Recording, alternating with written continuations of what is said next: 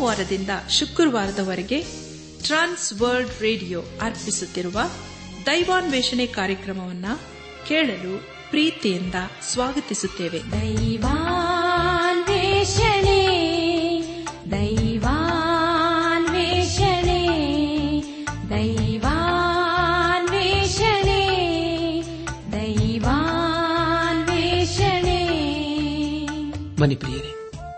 ದೇವರ ವಾಕ್ಯವನ್ನು ಧ್ಯಾನ ಮಾಡುವ ಮುನ್ನ ಕರ್ತನ ಸಮ್ಮುಖದಲ್ಲಿ ನಮ್ಮನ್ನು ತಗ್ಗಿಸಿಕೊಂಡು, ನಮ್ಮ ಶಿರವನ್ನು ಭಾಗಿಸಿ, ನಮ್ಮ ಕಣ್ಣುಗಳನ್ನು ಮುಚ್ಚಿಕೊಂಡು ಧೀನತೆಯಿಂದ ಪ್ರಾರ್ಥನೆ ಮಾಡೋಣ. ಭೂಪರ ಲೋಕಗಳ ಒಡೆಯನೆ, ಎಲ್ಲ ಆಶೀರ್ವಾದಗಳಿಗೂ ಮೂಲ ಕಾರಣನೆ. ಸ್ತುತಿ ಗನ ಮಾನ, ಮಹಿಮೆಗಳ ಮಧ್ಯದಲ್ಲಿ ವಾಸ ಮಾಡುವಾತನೆ, ನಿನಗೆ ಕೊಂಡಾಟ ಸಲ್ಲಿಸುತ್ತೇವಪ್ಪ ನೀನು ನಮ್ಮನ್ನು ಯೇಸು ಕ್ರಿಸ್ತನ ಮೂಲಕ ಎಷ್ಟೋ ಪ್ರೀತಿ ಮಾಡಿ. ನಮ್ಮನ್ನು ಪಾಪದಿಂದಲೂ ಶಾಪದಿಂದಲೂ ಮುಂದೆ ಬರುವ ದೈವ ಕೋಪದಿಂದ ನಮ್ಮನ್ನು ಬಿಡಿಸುತ್ತಾ ಬಂದಿರುವುದಕ್ಕಾಗಿ ಸ್ತೋತ್ರಪ್ಪ ಕರ್ತನೆ ದೇವಾದಿ ದೇವನೇ, ಈ ದಿನ ವಿಶೇಷವಾಗಿ ಕಷ್ಟದಲ್ಲಿ, ಸಮಸ್ಯೆಗಳಲ್ಲಿ, ಅನಾರೋಗ್ಯದಲ್ಲಿ ಇರುವವರನ್ನು ನಿನ್ನ ಕೃಪೆಯ ಹಸ್ತಕ್ಕೊಪ್ಪಿಸಿಕೊಡ್ತೇವೆ ಕರ್ತನೆ, ಅವರಿಗೆ ಬೇಕಾದಂತಹ ಪರಿಹಾರ, ಸಹಾಯ, ಆರೋಗ್ಯವನ್ನು ದಯಪಾಲಿಸು ದೇವ.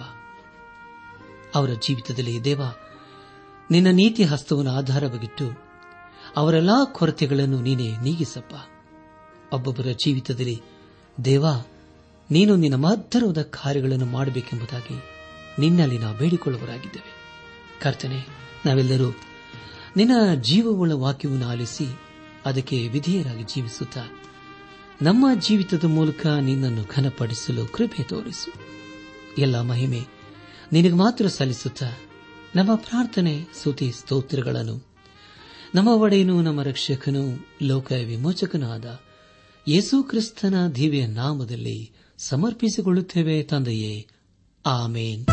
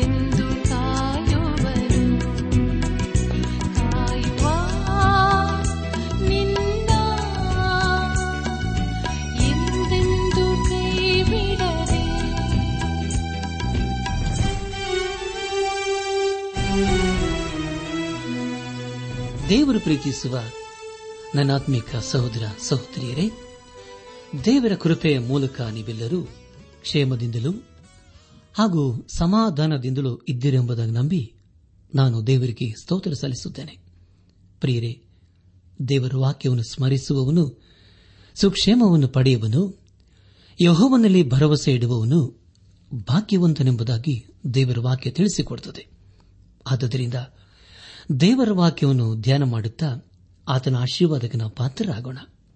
ಕಳೆದ ಕಾರ್ಯಕ್ರಮದಲ್ಲಿ ನಾವು ಜ್ಞಾನೋತಿಗಳ ಪುಸ್ತಕ, ಹನ್ನೊಂದನೇ ಅಧ್ಯಾಯ, ಇಪ್ಪತ್ತಾರನೇ ವಚನದಿಂದ ಹನ್ನೆರಡನೇ ಅಧ್ಯಾಯದ ಇಪ್ಪತ್ತೆರಡನೇ ವಚನಗಳನ್ನು ಧ್ಯಾನ ಮಾಡಿಕೊಂಡು ಅದರ ಮೂಲಕ ನಮ್ಮ ನಿಜ ಜೀವಿತಕ್ಕೆ ಬೇಕಾದ ಅನೇಕ ಆತ್ಮೀಕ ಪಾಠಗಳನ್ನು ಕಲಿತುಕೊಂಡು ಅನೇಕ ರೀತಿಯಲ್ಲಿ ಆಶೀರ್ವಿಸಲ್ಪಟ್ಟಿದ್ದೇವೆ ಇದೆಲ್ಲ ದೇವರಾತ್ಮನ ಸಹಾಯ ಹಾಗೂ ಆತನ ಮಹಾಕೃಪೆಯಾಗಿದೆ. ದೇವರಿಗೆ ಸ್ತೋತ್ರವಾಗಲಿ. ಇಂದು ನಾವು ನಾನೋತಿಗಳ ಪುಸ್ತಕದ ಹನ್ನೆರಡನೇ ಅಧ್ಯಾಯ ಇಪ್ಪತ್ತ ಮೂರನೇ ವಚನದಿಂದ ಹದಿಮೂರನೇ ಅಧ್ಯಾಯದ ಇಪ್ಪತ್ತೈದನೇ ವಚನದವರೆಗೆ ಧ್ಯಾನ ಮಾಡಿಕೊಳ್ಳೋಣ. ಪ್ರಿಯ ದೇವಜನರೇ ಮುಂದೆ ನಾವು ಧ್ಯಾನ ಮಾಡುವಂತಹ ಎಲ್ಲ ಹಂತಗಳಲ್ಲಿ ದೇವರನ್ನು ಆಶ್ರಯಿಸಿಕೊಂಡು ಮುಂದೆ ಮುಂದೆ ಸಾಗೋಣ. ಆತನು ನಮ್ಮ ಜೀವಿತದಲ್ಲಿ ನಂಬಿಕಸ್ಥನಾಗಿದ್ದುಕೊಂಡು ಖಂಡಿತವಾಗಿ ಸಹಾಯ ಮಾಡಲಿದ್ದಾನೆ.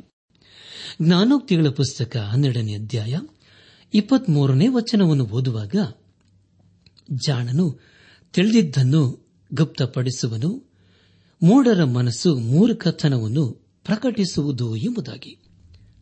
ನನ್ನಾತ್ಮಿಕ ಸಹೋದರ ಸಹೋದರಿಯರೇ, ಒಬ್ಬ ವಿವೇಕವುಳ್ಳ ಅಥವಾ ದೂರದೃಷ್ಟಿಯ ಉಳ್ಳ ವ್ಯಕ್ತಿ ಯಾರನ್ನು ತನ್ನ ಮಾತಿನಿಂದ ನೋಯಿಸುವುದಿಲ್ಲ. ಆದರೆ ಅವಿವೇಕಿಗಳು ತಮ್ಮ ಮಾತಿನಿಂದ ಅನೇಕರನ್ನು ನೋಯಿಸುತ್ತಾರೆ. ಹನ್ನೆರಡನೇ ಅಧ್ಯಾಯ. ಇಪ್ಪತ್ನಾಲ್ಕನೇ ವಚನವನ್ನು ಓದುವಾಗ ಚುರುಕುಗೈಯವನಿಗೆ ರಾಜ್ಯಾಧಿಕಾರ, ಮೈಗಳ್ಳನಿಗೆ ಬಿಟ್ಟಿಯ ಬದುಕು ಎಂಬುದಾಗಿ. ನನ್ನಾತ್ಮಿಕ ಸಹೋದರ, ಸಹೋದರಿಯರೇ, ಈ ದಿವಸಗಳಲ್ಲಿ ಅನೇಕರು ನೋಡುವಾಗ ಇದು ಸತ್ಯವೆಂದು ಅನಿಸುತ್ತದೆ. ಆದರೆ ಜ್ಞಾನೋಕ್ತಿ ಪುಸ್ತಕವನ್ನು ಧ್ಯಾನ ಮಾಡುತ್ತಿರುವ ನಾವು ದೇವರಲ್ಲಿ ಆತನ ಜ್ಞಾನಕ್ಕಾಗಿ ಬೇಡಿಕೊಳ್ಳಬೇಕು. ಯಾಕೆಂದರೆ ಪ್ರಿಯರೇ, ಈ ವಾಕ್ಯಗಳು ನಮಗೆ ನಿತ್ಯ ಜೀವಕ್ಕೆ ಹೋಗುವಂತ ಮಾರ್ಗದ ಕುರಿತು ಪ್ರಕಟಿಸುತ್ತವೆ. ಯೇಸು ಕ್ರಿಸ್ತನು ನಮ್ಮ ಯೋಗ್ಯತೆಗೆ ತಕ್ಕಂತೆ ಪ್ರತಿಫಲವನ್ನು ಅನುಗ್ರಹಿಸುತ್ತಾನೆ. ಎಲ್ಲರಿಗೂ ಸಮವಾಗಿ ದೇವರು ಅಧಿಕಾರವನ್ನು ಕೊಡುವುದಿಲ್ಲ. ಎಲ್ಲಾ ಪರಿಶ್ರಮಶೀಲರು ಯೇಸು ಕ್ರಿಸ್ತನೊಂದಿಗೆ ನೀತಿಯ ರಾಜ್ಯವನ್ನು ಆಳುವರಾಗಿದ್ದಾರೆ ಹನ್ನೆರಡನೇ ಅಧ್ಯಾಯ. ಇಪ್ಪತ್ತೈದನೇ ವಚನವನ್ನು ಓದುವಾಗ ಕಳವಳವು ಮನಸ್ಸನ್ನು ಕುಗ್ಗಿಸುವುದು, ಕನಿಕರದ ಮಾತು ಅದನ್ನು ಹಿಗ್ಗಿಸುವುದು ಎಂಬುದಾಗಿ. ಪ್ರಿಯ ದೇವಜನರೇ, ಯೋಬನು ತನ್ನ ಸ್ನೇಹಿತರಿಗೆ ಆರನೇ ಅಧ್ಯಾಯ ಇಪ್ಪತ್ತೈದನೇ ವಚನದಲ್ಲಿ ಹೇಳಿದ್ದೇನೆಂದರೆ, ನೀತಿಯ ನುಡಿಗಳು ಎಷ್ಟು ಖಂಡಿತವಾಗಿವೆ, ಆದರೆ ನಿಮ್ಮ ಖಂಡನೆಯು ಖಂಡಿಸುವುದೇನು ಎಂಬುದಾಗಿ. ನನ್ನಾತ್ಮಿಕ ಸಹೋದರ ಸಹೋದರಿಯರೇ, ಒಳ್ಳೆಯ ಮಾತುಗಳು ಕಷ್ಟದಲ್ಲಿರುವವರಿಗೆ, ಸಮಸ್ಯೆಯಲ್ಲಿರುವವರಿಗೆ ಆಧರಣೆಯನ್ನು ಪ್ರೋತ್ಸಾಹವನ್ನು ತರುತ್ತದೆ. ಕಷ್ಟದಲ್ಲಿರುವವರನ್ನು ನಾವೆಂದಿಗೂ ನೋಯಿಸಬಾರದು. ಎಲ್ಲರಿಗೂ ಒಳ್ಳೆಯ ಮಾತುಗಳಿಂದ ಆಧರಿಸಬೇಕು. ನಮ್ಮ ಧ್ಯಾನವನ್ನು ಮುಂದುವರೆಸಿ ಜ್ಞಾನೋಕ್ತಿಗಳ ಪುಸ್ತಕ ಹನ್ನೆರಡನೇ ಅಧ್ಯಾಯ ಇಪ್ಪತ್ತಾರನೇ ವಚನವನ್ನು ಓದುವಾಗ ಸನ್ಮಾರ್ಗಿಯು ನೆರೆಯವನಿಗೆ ಮಾರ್ಗ ತೋರಿಸುವನು, ದುರ್ಮಾರ್ಗಿಯು ಮಾರ್ಗ ತಪ್ಪಿಸುವನು ಎಂಬುದಾಗಿ. ಹೌದು ಪ್ರಿಯರೇ, ಸನ್ಮಾರ್ಗಿಯು ತನ್ನ ನೆರೆಯವನಿಗೆ ಯಾವಾಗಲೂ ಒಳ್ಳೆಯ ದಾರಿಯನ್ನೇ ತೋರಿಸುತ್ತಾನೆ. ನೀತಿವಂತನು ನೆರೆಯವನಿಗೆ ಸಹಾಯ ಮಾಡಲು ಆಸಕ್ತಿಯುಳ್ಳವನಾಗಿದ್ದಾನೆ. ಆದರೆ ಅನೀತಿವಂತರು ಅಥವಾ ದುರ್ಮಾರ್ಗಿಗಳು ಬೇರೆಯವರನ್ನು ನೋಯಿಸಲು ಕಾತುರುಳ್ಳವರಾಗಿರುತ್ತಾರೆ ನೀತಿವಂತನು ತನ್ನ ನೆರೆಯವನನ್ನು ಕಂಡು ಅವನು ಏನಾದರೂ ತಪ್ಪು ಮಾಡುತ್ತಾ ಇರುವುದಾದರೆ ಅದನ್ನು ಮುಖಾಮುಖಿಯಾಗಿ ಖಂಡಿಸುತ್ತಾನೆ.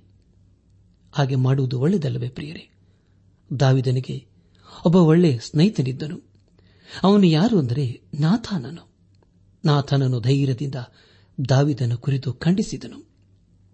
ಅದರ ಕುರಿತು ನಾವು ಸತ್ಯವಿದ್ದಲ್ಲಿ ಎರಡನೇ ಸಮವೆಲನ ಪುಸ್ತಕ ಹನ್ನೆರಡನೇ ಅಧ್ಯಾಯ ಪ್ರಾರಂಭದ ಏಳು ವಚನಗಳಲ್ಲಿ ಹೀಗೆ ಓದುತ್ತೇವೆ. ದೇವರು ನಾಥನನ ಮುಖಾಂತರವಾಗಿ ದಾವಿದನಿಗೆ ಶಿಕ್ಷೆಯನ್ನು ಮುಂದಿಳಿಸಿದ್ದು. ಯಹೋವನು ನಾಥಾನನನ್ನು ದಾವಿದನ ಬಳಿಗೆ ಕಳಿಸಿದನು ಅವನು ಇವನ ಹತ್ತಿರ ಬಂದು ಹೇಳಿದ್ದೇನೆಂದರೆ, ಒಂದು ಊರಲ್ಲಿ ಇಬ್ಬರು ಮನುಷ್ಯರಿದ್ದರು. ಒಬ್ಬನು ಐಶ್ವರ್ಯವಂತನು, ಇನ್ನೊಬ್ಬನು ಬಡವನು. ಐಶ್ವರ್ಯವಂತನಿಗೆ ಬಹಳ ದನ ಕುರಿಗಳಿದ್ದವು. ಬಡವನಿಗೆ ಒಂದು ಕುರಿಮರಿಯ ಹೊರತು ಬೇರೇನೂ ಇರಲಿಲ್ಲ. ಅವನು ಅದನ್ನು ಕೊಂಡುಕೊಂಡು ಸಾಕುತ್ತಿದ್ದನು. ಅದು ದೊಡ್ಡದಾಗುವವರಿಗೆ ಮಗಳಂತೆ ಅವನ ಸಂಗಡಲು, ಅವನ ಮಕ್ಕಳ ಸಂಗಡಲು ಇದ್ದುಕೊಂಡು ಅವನೊಡನೆ ರೊಟ್ಟಿ ತಿನ್ನುತ್ತಾ, ಅವನ ಪಾತ್ರೆಯಲ್ಲೇ ನೀರು ಕುಡಿಯುತ್ತಾ ಇತ್ತು. ಅವನ ಎದೆಯ ಮೇಲೆಯೇ ಒರಗಿಕೊಂಡು ನಿದ್ರೆ ಮಾಡುತ್ತಿದ್ದು ಒಂದು ದಿವಸ ಐಶ್ವರ್ಯವಂತನ ಮನೆಗೆ ಒಬ್ಬ ಪ್ರಯಾಣಿಕನು ಬಂದನು. ಆಗ ಐಶ್ವರ್ಯವಂತನು ತನ್ನ ಕುರಿ ದನಗಳಿಂದ ಏನೂ ತೆಗೆದುಕೊಳ್ಳ ಮನಸ್ಸಿಲ್ಲದೆ ಆ ಬಡವನ ಕುರಿಮರಿಯನ್ನು ಹಿಡಿದು ಅತಿಥಿಗೋಸ್ಕರ ಅದನ್ನು ಅಡಿಗೆ ಮಾಡಿಸಿದನು ಎಂಬುದೇ.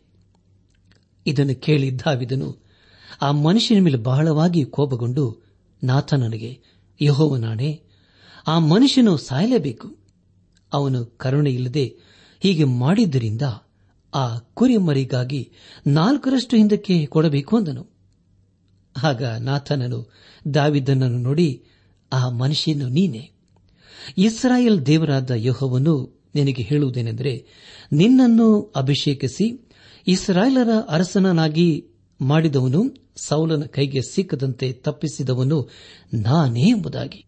ನನ್ನ ಆತ್ಮಿಕ ಸಹೋದರ ಸಹೋದರಿಯರೇ, ಈ ಮಾತು ಇಷ್ಟು ಅದ್ಭುತವಲ್ಲವೇ? ಒಳ್ಳೆ ಸ್ನೇಹಿತನು ನಮಗೆ ಇರುವುದು ಒಳ್ಳೆಯದಲ್ಲವೇ? ಅಂದರೆ, ನಮ್ಮನ್ನು ತಿದ್ದಿ ಸರಿಪಡಿಸುವವರು ಒಬ್ಬರು ಇರಲೇಬೇಕು. ಸನ್ಮಾರ್ಗಿಯು ನೆರೆಯವನಿಗೆ ಮಾರ್ಗ ತೋರಿಸುವನು, ಆದರೆ ದುರ್ಮಾರ್ಗಿಯು ನೆರೆಯವನಿಗೆ ದಾರಿ ತಪ್ಪಿಸುವನು ಎಂಬುದಾಗಿ ಈಗಾಗಲೇ ಓದಿಕೊಂಡಿದ್ದೇವೆ.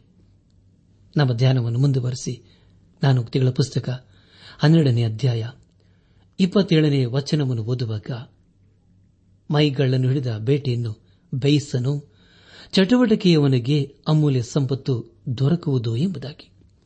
ಪ್ರಿಯ ದೇವಜನರೇ ಈ ಒಂದು ಮಾತು ಹಾಸ್ಯಾಸ್ಪದವಾಗಿ ಕಂಡುಬರುತ್ತದೆ ಅಲ್ಲವೇ? ಒಬ್ಬ ವ್ಯಕ್ತಿ ಜಿಂಕೆಯನ್ನು ಬೇಟೆಯಾಡಿದನು. ಆದರೆ ಅದನ್ನು ಅಡಿಗೆ ಮಾಡುವುದರಲ್ಲಿ ತನ್ನ ಸೋಮಾರಿತನವನ್ನು ತೋರಿಸಿದನು. ಅಂತ ಬೇಟೆಗಾರನನ್ನು ಕಂಡು ನಾವು ಕನಿಕರಿಸಬೇಕು. ಬೆಸ್ತನು ಮೀನನ್ನು ಹಿಡಿಯುತ್ತಾನೆ. ಆದರೆ ಅದನ್ನು ಶುಚಿ ಮಾಡಿ ತಿನ್ನುವಷ್ಟು ಸಮಯ ಅವನಿಗೆ ಇರುವುದಿಲ್ಲ. ಆದರೆ ಚಟುವಟಿಕೆ ಅವನಿಗೆ ಅಮೂಲ್ಯ ಸಂಪತ್ತು ದೊರಕುವುದೆಂಬುದಾಗಿ ದೇವರ ವಾಕ್ಯ ತಿಳಿಸಿಕೊಡುತ್ತದೆ. ಅಂದರೆ ಅವನು ತಾನು ಹೊಂದಿಕೊಳ್ಳಲು ಪ್ರಯತ್ನ ಮಾಡುತ್ತಾನೆ ಎಂಬುದಾಗಿ. ಬಹುಜನ ಹೊಲದಲ್ಲಿ ರೂತಳು ಅಕ್ಕಲನ್ನು ಆಯುಧಕ್ಕೆ ಹೋಗುತ್ತಾಳೆ. ಅದರ ಕುರಿತು ನಾವು ರೂತಳ ಪುಸ್ತಕದ ಎರಡನೇ ಅಧ್ಯಾಯದಲ್ಲಿ ಓದುತ್ತೇವೆ. ದಯಮಾಡಿ ಸಮಯ ಮಾಡಿಕೊಂಡು ರೂತಳ ಪುಸ್ತಕದ ಎರಡನೇ ಅಧ್ಯಾಯವನ್ನು ಓದಿಕೊಳ್ಳಬೇಕೆಂದು ನಿಮ್ಮನ್ನು ಪ್ರೀತಿಯಿಂದ ನಾನು ಕೇಳಿಕೊಳ್ಳುತ್ತೇನೆ. ಪ್ರಿಯ ದೇವಜನರೇ ಈ ಒಂದು ಅಧ್ಯದಲ್ಲಿ ಆಕೆಯ ಕನಿಕರ ಸ್ವಭಾವದ ಕುರಿತು ನಾವು ತಿಳಿದುಕೊಳ್ಳುತ್ತೇವೆ. ನಾವು ನಮ್ಮ ಮಾತಿನಿಂದ ಬೇರೆಯವರ ಮನಸ್ಸನ್ನು ನೋಯಿಸಬಾರದು. ಹನ್ನೆರಡನೇ ಅಧ್ಯಾಯ ಇಪ್ಪತ್ತೆಂಟನೇ ವಚನವನ್ನು ಓದುವಾಗ ಧರ್ಮ ಮಾರ್ಗದಿಂದ ಜೀವಲಾಭವು, ಆ ಸುಪಥ ಮಾರ್ಗವು ಅಮರಣವೇ ಎಂಬುದಾಗಿ. ಪ್ರಿಯ ದೇವಜನರೇ, ಅದ್ಭುತವಾದಂಥ ದೀರ್ಘ ದರ್ಶನದ ಕುರಿತು ಇಲ್ಲಿ ದೇವರ ಮಕ್ಕಳಿಗೆ ತಿಳಿಸಲಾಗಿದೆ. ಯೇಸು ಕ್ರಿಸ್ತನು ಎರಡನೇ ಸಾರಿ ಬರುವುದಕ್ಕೆ ಮುಂಚಿತವಾಗಿ ನಮ್ಮ ನಮ್ಮ ಆತ್ಮಿಕ ಸಿದ್ಧತೆಯನ್ನು ಮಾಡಿಕೊಳ್ಳೋಣ. ಇಲ್ಲಿಗೆ ಜ್ಞಾನೋಕ್ತಿಗಳ ಪುಸ್ತಕದ ಹನ್ನೆರಡನೇ ಅಧ್ಯಾಯವು ಮುಕ್ತಾಯವಾಯಿತು. ಇಲ್ಲಿವರೆಗೂ ದೇವಾದ ದೇವನೇ ನಮ್ಮ ನಡೆಸಿದನು, ದೇವರಿಗೆ ಮಹಿಮೆಯುಂಟಾಗಲಿ. ಮುಂದೆ ನಾವು ಜ್ಞಾನೋಕ್ತಿಗಳ ಪುಸ್ತಕದ ಹದಿಮೂರನೇ ಅಧ್ಯಾಯವನ್ನು ಧ್ಯಾನ ಮಾಡಿಕೊಳ್ಳೋಣ. ಈ ಒಂದು ಅಧ್ಯಾಯದಲ್ಲಿ ನಾವು ನಮ್ಮ ನಿಜ ಜೀವಿತಕ್ಕೆ ಬೇಕಾದ ಅನೇಕ ಬುದ್ಧಿವಂತಿಕೆಯ ಮಾತುಗಳ ಕುರಿತು ತಿಳಿದುಕೊಳ್ಳಲಿದ್ದೇವೆ. ಹದಿಮೂರನೇ ಅಧ್ಯಾಯ. ಮೊದಲನೇ ವಚನವನ್ನು ಓದುವಾಗ, ಜ್ಞಾನಿಯಾದ ಮಗನು ತಂದೆಯ ಶಿಕ್ಷೆಯೆಂದು ಕೇಳುವನು ಧರ್ಮ ನಿಂದಕನು ಗದರಿಕೆಯನ್ನು ಕೇಳನು ಎಂಬುದಾಗಿ. ನನ್ನ ಆತ್ಮಿಕ ಸಹೋದರ ಸಹೋದರಿಯರೇ, ಒಂದು ವೇಳೆ ಅರಸನಾದ ಸೊಲೋಮನನು ತನ್ನ ತಂದೆಯಾದ ದಾವಿದನಿಗೆ ಅತಿ ಪ್ರಿಯ ಕುಮಾರನು ಆಗಿರಲಿಲ್ಲ. ಆದರೂ ತಂದೆಗೆ ವಿಧೇಯನಾಗಿದ್ದನು, ತಂದೆಯ ಬುದ್ಧಿಮಾತನು ಕೇಳುವ ಒಬ್ಬ ಮಗನಾಗಿದ್ದನು. ಆದರೆ ಸೊಲೋಮನನ ಮಗನಾದ ರೆಹಬ್ಬಾಮನು ತನ್ನ ತಂದೆಯ ಮಾತನ್ನು ಕೇಳುತ್ತಿರಲಿಲ್ಲ. ಅವನ ಜೀವಿತವು ಕತ್ತಲೆಗೂ ಅಂಧಕಾರಕ್ಕೂ ಹೋಲಿಕೆಯಾಗಿದೆ. ಆದರೆ ಇನ್ನೂ ಅನೇಕ ಬೇರೆ ಉದಾಹರಣೆಗಳ ಕುರಿತು ನಾವು ಸತ್ಯವೇದದಲ್ಲಿ ಓದುತ್ತೇವೆ. ಪ್ರಿಯ ದೇವಜನರೇ ನಮ್ಮ ಧ್ಯಾನವನ್ನು ಮುಂದುವರೆಸಿ. ಜ್ಞಾನೋಕ್ತಿಗಳ ಪುಸ್ತಕ, ಅದು ಮೂರನೇ ಅಧ್ಯಾಯ. ಎರಡು ಮತ್ತು ಮೂರನೇ ವಚನಗಳನ್ನು ಓದುವಾಗ, ಬಾಯ ಫಲವಾಗಿ ಮನುಷ್ಯನು ಸುಖವನ್ನು ಅನುಭವಿಸುವನು, ಬಲತ್ಕಾರವೇ ದ್ರೋಹಿಗಳ ಕೋರಿಕೆ. ಬಾಯನ್ನು ಕಾಯುವವನು ಜೀವವನ್ನು ಕಾಯುತ್ತಾನೆ ತುಟಿಗಳನ್ನು ತೆರೆದು ಬಿಡುವವನು ನಾಶವಾಗುವನು ಎಂಬುದಾಗಿ. ನನಾತ್ಮಿಕ ಸಹೋದರ ಸಹೋದರಿಯರೇ, ಈ ದಿವಸಗಳಲ್ಲಿ ಅನೇಕರು ಕೆಲಸಕ್ಕೆ ಬಾರದ ವಿಷಯಗಳ ಕುರಿತು ಮಾತನಾಡುವುದನ್ನು ನಾವು ಕೇಳಿಸಿಕೊಂಡಿದ್ದೇವೆ. ಅನೇಕರು ಹೇಳುವ ಮಾತಿನಲ್ಲಿ ಎರಡೆರಡು ಅರ್ಥವಿರುತ್ತದೆ. ಈ ಒಂದು ಕಾರಣದಿಂದ ಅನೇಕ ಕುಟುಂಬಗಳು ಹಾಳಾಗಿರುವುದನ್ನು ಕಂಡಿದ್ದೇವೆ. ಮಾತಿನ ವಿಷಯದಲ್ಲಿ ಎಚ್ಚರಿಕೆಯಿಂದ ಇರಬೇಕು. ಅದರ ಕುರಿತು ಈ ಅಧ್ಯಾಯವು ಪದೇ ಪದೇ ತಿಳಿಸುತ್ತದೆ. ಅದು ಮೂರನೇ ಅಧ್ಯಾಯ. ನಾಲ್ಕನೇ ವಚನವನ್ನು ಓದುವಾಗ ಸೋಮಾರಿಯ ಆಶೆಯು ವ್ಯರ್ಥ ಉದ್ಯೋಗಿಯ ಆತ್ಮಕ್ಕೆ ಪುಷ್ಟಿ ಎಂಬುದಾಗಿ. ಪ್ರಿಯ ದೇವಜನರೇ, ಈ ಒಂದು ವಿಷಯದ ಕುರಿತು ಅಪ್ಪಸನದ ಪೌಲನು ಥೆಸಲೋನಿಕ ಸಭೆಗೆ ಬರೆದಂತಹ ಎರಡನೇ ಪತ್ರಿಕೆ ಮೂರನೇ ಅಧ್ಯಾಯ ಹತ್ತನೇ ವಚನದಲ್ಲಿ ಹೀಗೆ ಬರೆಯುತ್ತಾನೆ, ಇದಲ್ಲದೆ ನಾವು ನಿಮ್ಮ ಸಂಗಡ ಇದ್ದಾಗ ಕೆಲಸ ಮಾಡಲೊಲ್ಲದವನು ಊಟ ಮಾಡಬಾರದೆಂದು ನಿಮಗೆ ಆಜ್ಞಾಪಿಸಿದ್ದೇನಷ್ಟೇ ಎಂಬುದಾಗಿ ಪೌಲನ್ ಹೇಳುತ್ತಾನೆ. ಪ್ರಿಯ ಬಾನುಲಿ ಬಂಧುಗಳೇ ಕೆಲಸ ಮಾಡದೆ ತಿನ್ನಬಾರದು. ಯೇಸು ಕ್ರಿಸ್ತನು ಅತಿ ಬೇಗನೆ ಬರುವನಾಗಿದ್ದಾನೆ ಅದಕ್ಕೆ ಮುಂಚಿತವಾಗಿ ಆತನು ನಮಗೆ ಕೊಟ್ಟಿರುವ ಕೆಲಸವನ್ನು ನಾವು ಮಾಡಿ ಮುಗಿಸಬೇಕು. ಜ್ಞಾನೋಕ್ತಿಗಳ ಪುಸ್ತಕ ಹದಿಮೂರನೇ ಅಧ್ಯಾಯ ಐದು ಮತ್ತು ಆರನೇ ವಚನಗಳನ್ನು ಓದುವಾಗ ಶಿಷ್ಟನು ಮೋಸಕ್ಕೆ ಅಸಹ್ಯಪಟ್ಟು ಮಾಡಲೊಲ್ಲನು. ದುಷ್ಟನ ನಡತೆಯು ಹೇಸಿಗೆಗೂ ನಾಚಿಗೆಗೂ ಆಸ್ಪದ. ಧರ್ಮವು ನಿರ್ದೋಷಿಯನ್ನು ಕಾಯುವುದು, ಅಧರ್ಮವು ದೋಷಿಯನ್ನು ಕೆಡವಿ ಬಿಡುವುದು ಎಂಬುದಾಗಿ. ನನಾತ್ಮಿಕ ಸಹೋದರ ಸಹೋದರಿಯರೇ, ಇದು ನೀತಿವಂತಿಕೆಯ ವಿಷಯದ ಕುರಿತು ತಿಳಿಸಿಕೊಡುತ್ತದೆ. ದೇವರ ಸುಳ್ಳನ್ನು ಅಸಹ್ಯಪಡುತ್ತಾನೆ. ಅದನ್ನು ಆತನು ಸಹಿಸುವುದಿಲ್ಲ. ದೇವರ ಮಕ್ಕಳು ಅನಿಸಿಕೊಂಡವರು ತಮ್ಮ ಪಾಪವನ್ನು ಅರ್ಥ ಮಾಡಿಕೊಂಡು ಅದನ್ನು ಬಿಟ್ಟು ಬಿಡಬೇಕು ಸುಳ್ಳು ಹೇಳುವುದು ಅದು ನಮ್ಮ ಹಳೆಯ ಸ್ವಭಾವವಾಗಿತ್ತು. ಸುಳ್ಳನ್ನು ಸ್ವಾಭಾವಿಕವಾಗಿ ಹೇಳುತ್ತಿದ್ದೆವು. ಆದರೆ ದೇವರ ಅದಕ್ಕೆ ನ್ಯಾಯವನ್ನು ತೀರಿಸುತ್ತಾನೆ. ಹದಿಮೂರನೇ ಅಧ್ಯಾಯ. ಏಳನೇ ವಚನವನ್ನು ಓದುವಾಗ ಒಬ್ಬನು ಧನವನ್ನು ಸಂಗ್ರಹಿಸಿದರೂ, ಏನೂ ಇಲ್ಲದ ದರಿದ್ರನೇ, ಮತ್ತೊಬ್ಬನು ಧನವನ್ನೆಲ್ಲ ವ್ರಯ ಮಾಡಿ ಬಡವನಾದರೂ ಬಹು ಐಶ್ವರ್ಯವಂತನೇ ಎಂಬುದಾಗಿ. ಪ್ರಿಯ ದೇವಜ್ಜನರೇ ಇಲ್ಲಿ ಮತ್ತೊಂದು ಹಳೆಯ ಸ್ವಭಾವದ ಕುರಿತು ತಿಳಿದುಕೊಳ್ಳುತ್ತವೆ. ಅನೇಕರು ಐಶ್ವರ್ಯವಂತರಾಗಿದ್ದರೂ ತಾವು ಬಡವರು ಬಡವರು ಎಂಬುದಾಗಿ ಹೇಳಿಕೊಳ್ಳುತ್ತಾರೆ. ಇನ್ನು ಕೆಲವರು ಐಶ್ವರ್ಯವಂತರು ಅಲ್ಲದೇ ಇದ್ದರೂ ಐಶ್ವರ್ಯವಂತರಂತೆ ಹೇಳುತ್ತಾರೆ. ಆದರೆ ದೇವರು ಈ ಎರಡು ಮಾತುಗಳನ್ನು ಇಷ್ಟಪಡುವುದಿಲ್ಲ. ಯಾಕೆಂದರೆ ಈ ಎರಡು ಸ್ವಭಾವಗಳು ಕೂಡ ಕಪಟತನವೇ ಆಗಿದೆ. ಅದು ಮೂರನೇ ಅಧ್ಯಾಯ ಒಂಬತ್ತನೇ ವಚನವನ್ನು ಓದುವಾಗ ಶಿಷ್ಟರ ಬೆಳಕು ಬೆಳಗುವುದು, ದುಷ್ಟರ ದೀಪವು ಆರುವುದು ಎಂಬುದಾಗಿ. ಪ್ರಿಯ ದೇವ ಜನರೇ ಇಸ್ರಾಲರ ಅರಸರ ಕುರಿತು ನಾವು ಓದುವಾಗ ಈ ಮಾತು ಅನೇಕರಿಗೆ ಅನ್ವಯವಾಗುತ್ತದೆ. ಇಸ್ರಾಯೇಲಿನ ಉತ್ತರ ಭಾಗದಲ್ಲಿ ಅನೇಕರು ಅರಸರಾದರು. ಆದರೆ ಅವರು ದೇವರಿಗೆ ಅವಿಧೇಯರಾಗಿದ್ದರು. ಆದುದರಿಂದ ಅನೇಕರು ಕೊಲೆಯಾದರು. ಅದೇ ಇಲ್ಲಿ ದೇವರು ಹೇಳುವುದು ದುಷ್ಟರ ದೀಪವು ಆರುವುದು ಎಂಬುದಾಗಿ. ಇತಿಹಾಸದಲ್ಲಿ ಅನೇಕರ ಕುರಿತು ನಾವು ಓದಿಕೊಳ್ಳುತ್ತೇವೆ. ನಮ್ಮ ಧ್ಯಾನವನ್ನು ಮುಂದುವರೆಸಿ ನಾನೋಕ್ತಿಗಳ ಪುಸ್ತಕ ಹದಿಮೂರನೇ ಅಧ್ಯಾಯ ಹತ್ತನೇ ವಚನವನ್ನು ಓದುವಾಗ, ಹೆಮ್ಮೆಯ ಫಲವು ಕಲಹವೇ, ಬುದ್ಧಿವಾದಕ್ಕೆ ಗಿವಿಗೊಡುವರಲ್ಲಿ ಜ್ಞಾನ ಎಂಬುದಾಗಿ. ಪ್ರಿಯ ದೇವ ಜನರೇ ಹಾಗೆ ನಾವು ಹನ್ನೊಂದನೇ ವಚನವನ್ನು ಓದುವಾಗ ಸುಮ್ಮನೆ ಸಿಕ್ಕಿದ ಸಂಪತ್ತು ಕ್ಷಯಿಸುವುದು, ದುಡಿದು ಕೂಡಿಸಿಕೊಂಡವನಿಗೆ ಅಭಿವೃದ್ಧಿಯಾಗುವುದು ಎಂಬುದಾಗಿ. ನನ್ನಾತ್ಮಿಕ ಸಹೋದರ ಸಹೋದರಿಯರೇ, ಈ ಒಂದು ದೇವರ ವಾಕ್ಯದ ಬೆಳಕಿನಲ್ಲಿ ನಮ್ಮ ಜೀವಿತವನ್ನು ಪರೀಕ್ಷಿಸಿಕೊಳ್ಳುವುದು ಒಳ್ಳೆಯದಲ್ಲವೇ? ಆದರೆ ಕೆಟ್ಟದ್ದಾಗಿ ಸಂಪಾದನೆ ಮಾಡಿದ್ದೆಲ್ಲವೂ ಒಂದು ದಿನ ನಾಶವಾಗುತ್ತದೆ ಹಾಳಾಗುತ್ತದೆ ಅನೇಕ ಐಶ್ವರ್ಯವಂತರಿಗೆ ದಡ್ಡ ಮಕ್ಕಳು ಇರುತ್ತಾರೆ. ಅವರು ತಮ್ಮ ಆಸ್ತಿಯನ್ನು ಹೊಂದಿಕೊಳ್ಳಬಾರದೆಂದು ತಮ್ಮ ಆಸ್ತಿಯನ್ನು ಭದ್ರತೆಯಲ್ಲಿ ಇರಿಸುತ್ತಾರೆ. ಪ್ರಿಯ ಬಾನಿಲು ಬಂಧುಗಳೇ, ದೇವರ ವಾಕ್ಯದ ಬೆಳಕಿನಲ್ಲಿ ಪರೀಕ್ಷಿಸಿಕೊಂಡು ನಿತ್ಯತ್ವಕ್ಕೆ ಅದು ಹೇಗೆ ಸಹಾಯವಾಗುತ್ತದೆ ಎಂಬುದಾಗಿ ನಾವು ತಿಳಿದಿರಬೇಕು. ನಿಜವಾದ ಸಂಪತ್ತು ಯಾವುದು ಪ್ರಿಯರೇ? ಅದನ್ನು ಒಂದು ದಿನ ಅನೇಕರು ಕಳೆದುಕೊಳ್ಳುವರಾಗಿದ್ದಾರೆ ಮರಣವು ಅವರನ್ನು ಅವರ ಸಂಪತ್ತಿನಿಂದ ದೂರ ಮಾಡುತ್ತದೆ. ಅವರ ಆಸ್ತಿಯನ್ನು ಒಂದು ವೇಳೆ ಯಾರೂ ಸಹ ಕದಿಯದಿರಬಹುದು. ಆದರೆ ಅದನ್ನು ಅನುಭವಿಸುವುದಕ್ಕೆ ಅವರೇ ಇರುವುದಿಲ್ಲ. ಅದು ಮೂರನೇ ಅಧ್ಯಾಯ. ಹನ್ನೆರಡನೇ ವಚನವನ್ನು ಓದುವಾಗ, ಕೋರಿದ್ದಕ್ಕೆ ತಡವಾದರೆ ಮನಸ್ಸು ಬಳಲುವುದು, ಕೈಗೂಡಿದ ಇಷ್ಟಾರ್ಥವು ಜೀವ ವೃಕ್ಷವು ಎಂಬುದಾಗಿ. ಪ್ರಿಯ ದೇವಜನರೇ, ನಮ್ಮ ಜೀವಿತದಲ್ಲಿ ಕೆಟ್ಟದ್ದು ಆಗಬೇಕು ಎಂದು ಯಾರು ಅಂದುಕೊಳ್ಳುವುದಿಲ್ಲ. ಒಂದು ವೇಳೆ ಕೆಟ್ಟದ್ದು ನಡೆದರೆ ಅದಕ್ಕಾಗಿ ನಾವು ಚಿಂತಿಸುತ್ತೇವೆ. ಆದುದರಿಂದ ನಮ್ಮ ಜೀವಿತದಲ್ಲಿ ದೇವರ ಚಿತ್ತಕ್ಕಾಗಿ ಎದುರು ನೋಡಬೇಕು. ದೇವರ ಉದ್ದೇಶವನ್ನು ಅರ್ಥ ಮಾಡಿಕೊಳ್ಳುವುದು ಎಷ್ಟು ಒಳ್ಳೆಯದಲ್ಲವೇ ಪ್ರಿಯರೇ? ಹದಿಮೂರನೇ ಅಧ್ಯಾಯ. ಹದಿಮೂರರಿಂದ ಹದಿನೈದನೇ ವಚನಗಳನ್ನು ಓದುವಾಗ, ದೇವರ ವಾಕ್ಯವನ್ನು ಉಲ್ಲಂಘಿಸುವವನು ನಾಶವಾಗುವನು, ಆಜ್ಞೆಯನ್ನು ಭಯಭಕ್ತಿಯಿಂದ ಕೈಗೊಳ್ಳುವವನು ಸುಫಲವನ್ನು ಹೊಂದುವನು. ಜ್ಞಾನಿಯ ಬೋಧೆ ಜೀವದ ಬುಗ್ಗೆ ಅದನ್ನು ಆಲಿಸುವವನು ಮೃತ್ಯು ಪಾಶದಿಂದ ತಪ್ಪಿಸಿಕೊಳ್ಳುವನು. ಸುಬುದ್ಧಿಯು ದಯಾಸ್ಪದವು, ದ್ರೋಹಿಯ ಮಾರ್ಗವು ನಾಶಕರ ಎಂಬುದಾಗಿ.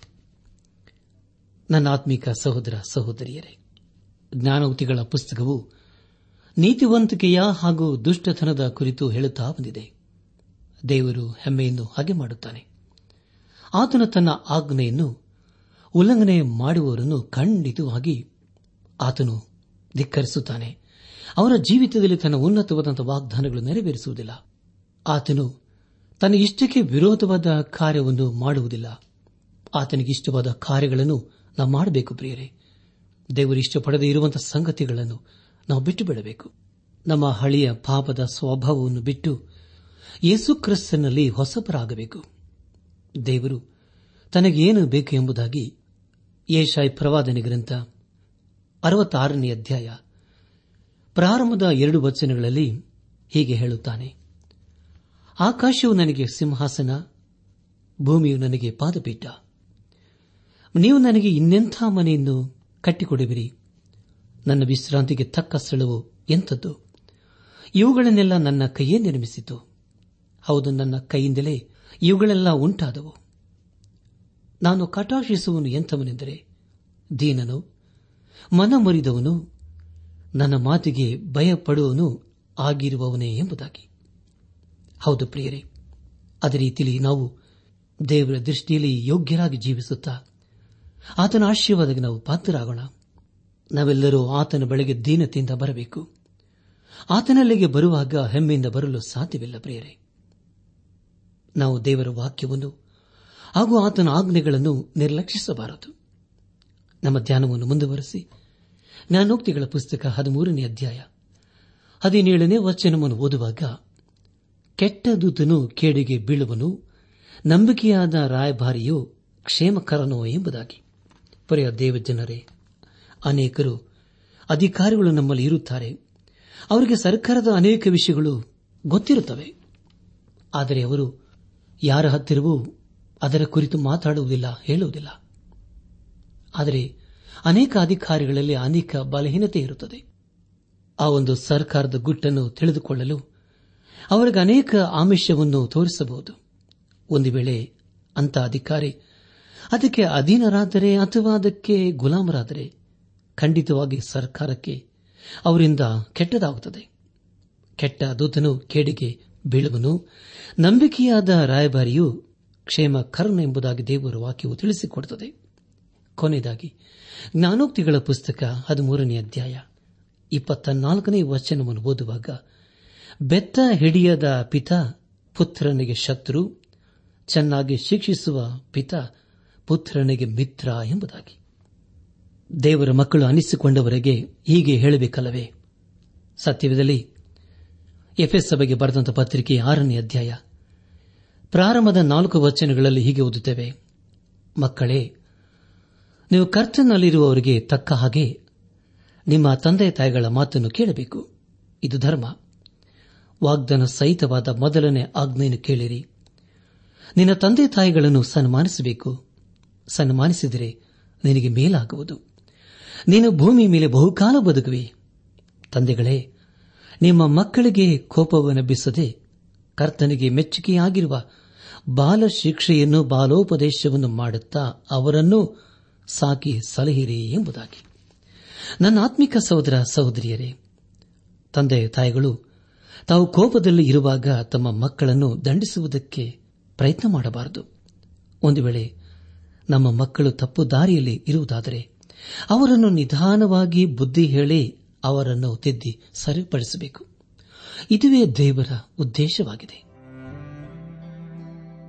ಈ ಸಂದೇಶವನ್ನು ಆಲಿಸುತ್ತಿರುವ ನನ್ನ ಆತ್ಮಿಕ ಸಹೋದರ ಸಹೋದರಿಯರೇ, ಆಲಿಸಿದ ವಾಕ್ಯದ ಬೆಳಕಿನಲ್ಲಿ ನಮ್ಮ ಜೀವಿತವನ್ನು ಪರೀಕ್ಷಿಸಿಕೊಂಡು ನಾವು ಎಲ್ಲಿ ಬಿದ್ದು ಹೋಗಿದ್ದೇವೆ, ಎಲ್ಲಿ ಸೋತು ಹೋಗಿದ್ದೇವೆ, ಯಾವ ವಿಷಯದಲ್ಲಿ ನಾವು ದೇವರಿಗೆ ಅವೇಧೇಯರಾಗಿ ಜೀವಿಸುತ್ತಾ ಇದ್ದೇವೆ ಎಂಬುದಾಗಿ ನಾವು ಗ್ರಹಿಸಿಕೊಂಡು, ಅದನ್ನು ತಿದ್ದಿ ಸರಿಪಡಿಸಿಕೊಂಡು ನಾವು ದೇವರ ಮಾರ್ಗದಲ್ಲಿ ನಾವು ಜೀವಿಸುತ್ತಾ ನಮ್ಮ ಜೀವಿತದ ಮೂಲಕ ದೇವರನ್ನು ಘನಪಡಿಸೋಣ. ಪ್ರಿಯ ದೇವಜನರೇ, ದೇವರ ವಾಕ್ಯವು ನಮಗೆ ಸ್ಪಷ್ಟವಾಗಿ ತಿಳಿಸುವುದೇನೆಂದರೆ, ನಾವು ಆತನ ಜೀವಳ ವಾಕ್ಯಕ್ಕೆ ವಿಧೇಯರಾಗಿ, ಬದ್ಧರಾಗಿ, ಅಧೀನರಾಗಿ ಜೀವಿಸಬೇಕು ಎಂಬುದಾಗಿ. ಅದನ್ನು ನಾವು ಗ್ರಹಿಸಿಕೊಂಡವರಾಗಿ, ಆತನ ಮಾರ್ಗದಲ್ಲಿ ನಾವು ಜೀವಿಸುತ್ತಾ, ಆತನ ಆಶೀರ್ವಾದಕ್ಕೆ ಪಾತ್ರರಾಗೋಣ. ಹಾಗಾಗುವಂತೆ ತಂದೆಯಾದ ದೇವರು, ಯೇಸು ಕ್ರಿಸ್ತನ ಮೂಲಕ ನಮ್ಮೆಲ್ಲರನ್ನು ಆಶೀರ್ವದಿಸಿ ನಡೆಸಲಿ. ಜೀವಿತದ ನನ್ನನ್ನು ನನ್ನ ಆಶ್ರಯವು ನೀನೆ ನನ್ನನ್ನು ಬೆಳಗಿಸುವವನು ನೀನೆ ನನ್ನನ್ನು ಬೆಳಗಿಸುವವನು ನೀನೆ ಕಷ್ಟದಲ್ಲಿಯೂ, ದುಃಖದಲ್ಲಿಯೂ ಕಷ್ಟದಲ್ಲಿಯೂ, ದುಃಖದಲ್ಲಿಯೂ ನನ್ನನ್ನು ಕಾಯುವವನು ನೀನೇ నన్ను नुकायुत् पनि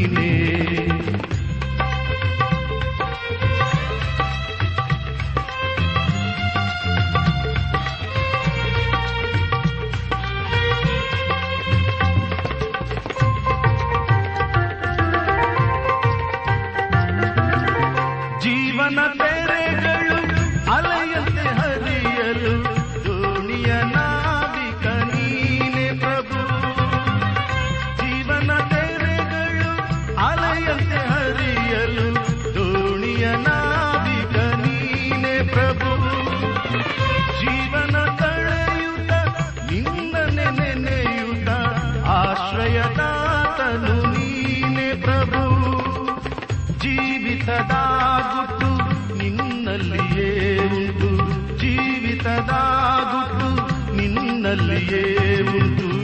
ಕೈ ಹಿಡಿದೆನ್ನನು, ನಡೆಸು ಪ್ರಭು. ಕೈ ಹಿಡಿದೆನ್ನನು, ನಡೆಸು ಪ್ರಭು. ಜೀವಿತದ ನನ್ನ ಆಶ್ರಯವು ನೀನೆ. ಜೀವಿತದ ನನ್ನ ಅನಾತ್ಮಿಕ ಸಹೋದರ ಸಹೋದರಿಯರೇ, ಇಂದು ದೇವರು ನಮಗೆ ಕೊಡುವ ವಾಗ್ದಾನ ಸುವಾರ್ಥೆಯು ದೇವರ ಬಲ ಸ್ವರೂಪವಾಗಿದೆ ರೋಮಾಯ ಒಂದು ಹದಿನಾರು.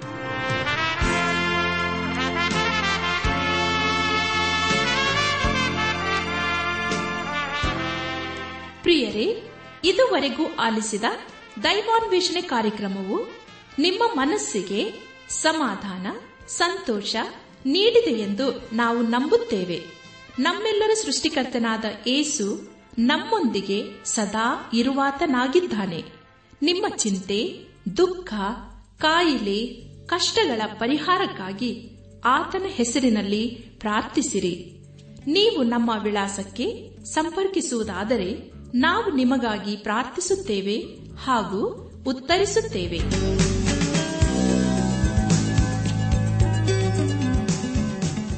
ನಮ್ಮ ವಿಳಾಸ ದೈವಾನ್ ವೇಷಣೆ ಟ್ರಾನ್ಸ್ ವರ್ಲ್ಡ್ ರೇಡಿಯೋ, ಇಂಡಿಯಾ, ಟಪಾಲು ಪೆಟ್ಟಿಗೆ ನಾಲ್ಕು ಮೂರು ಎರಡು ಸೊನ್ನೆ, ಬೆಂಗಳೂರು ನಲವತ್ಮೂರು.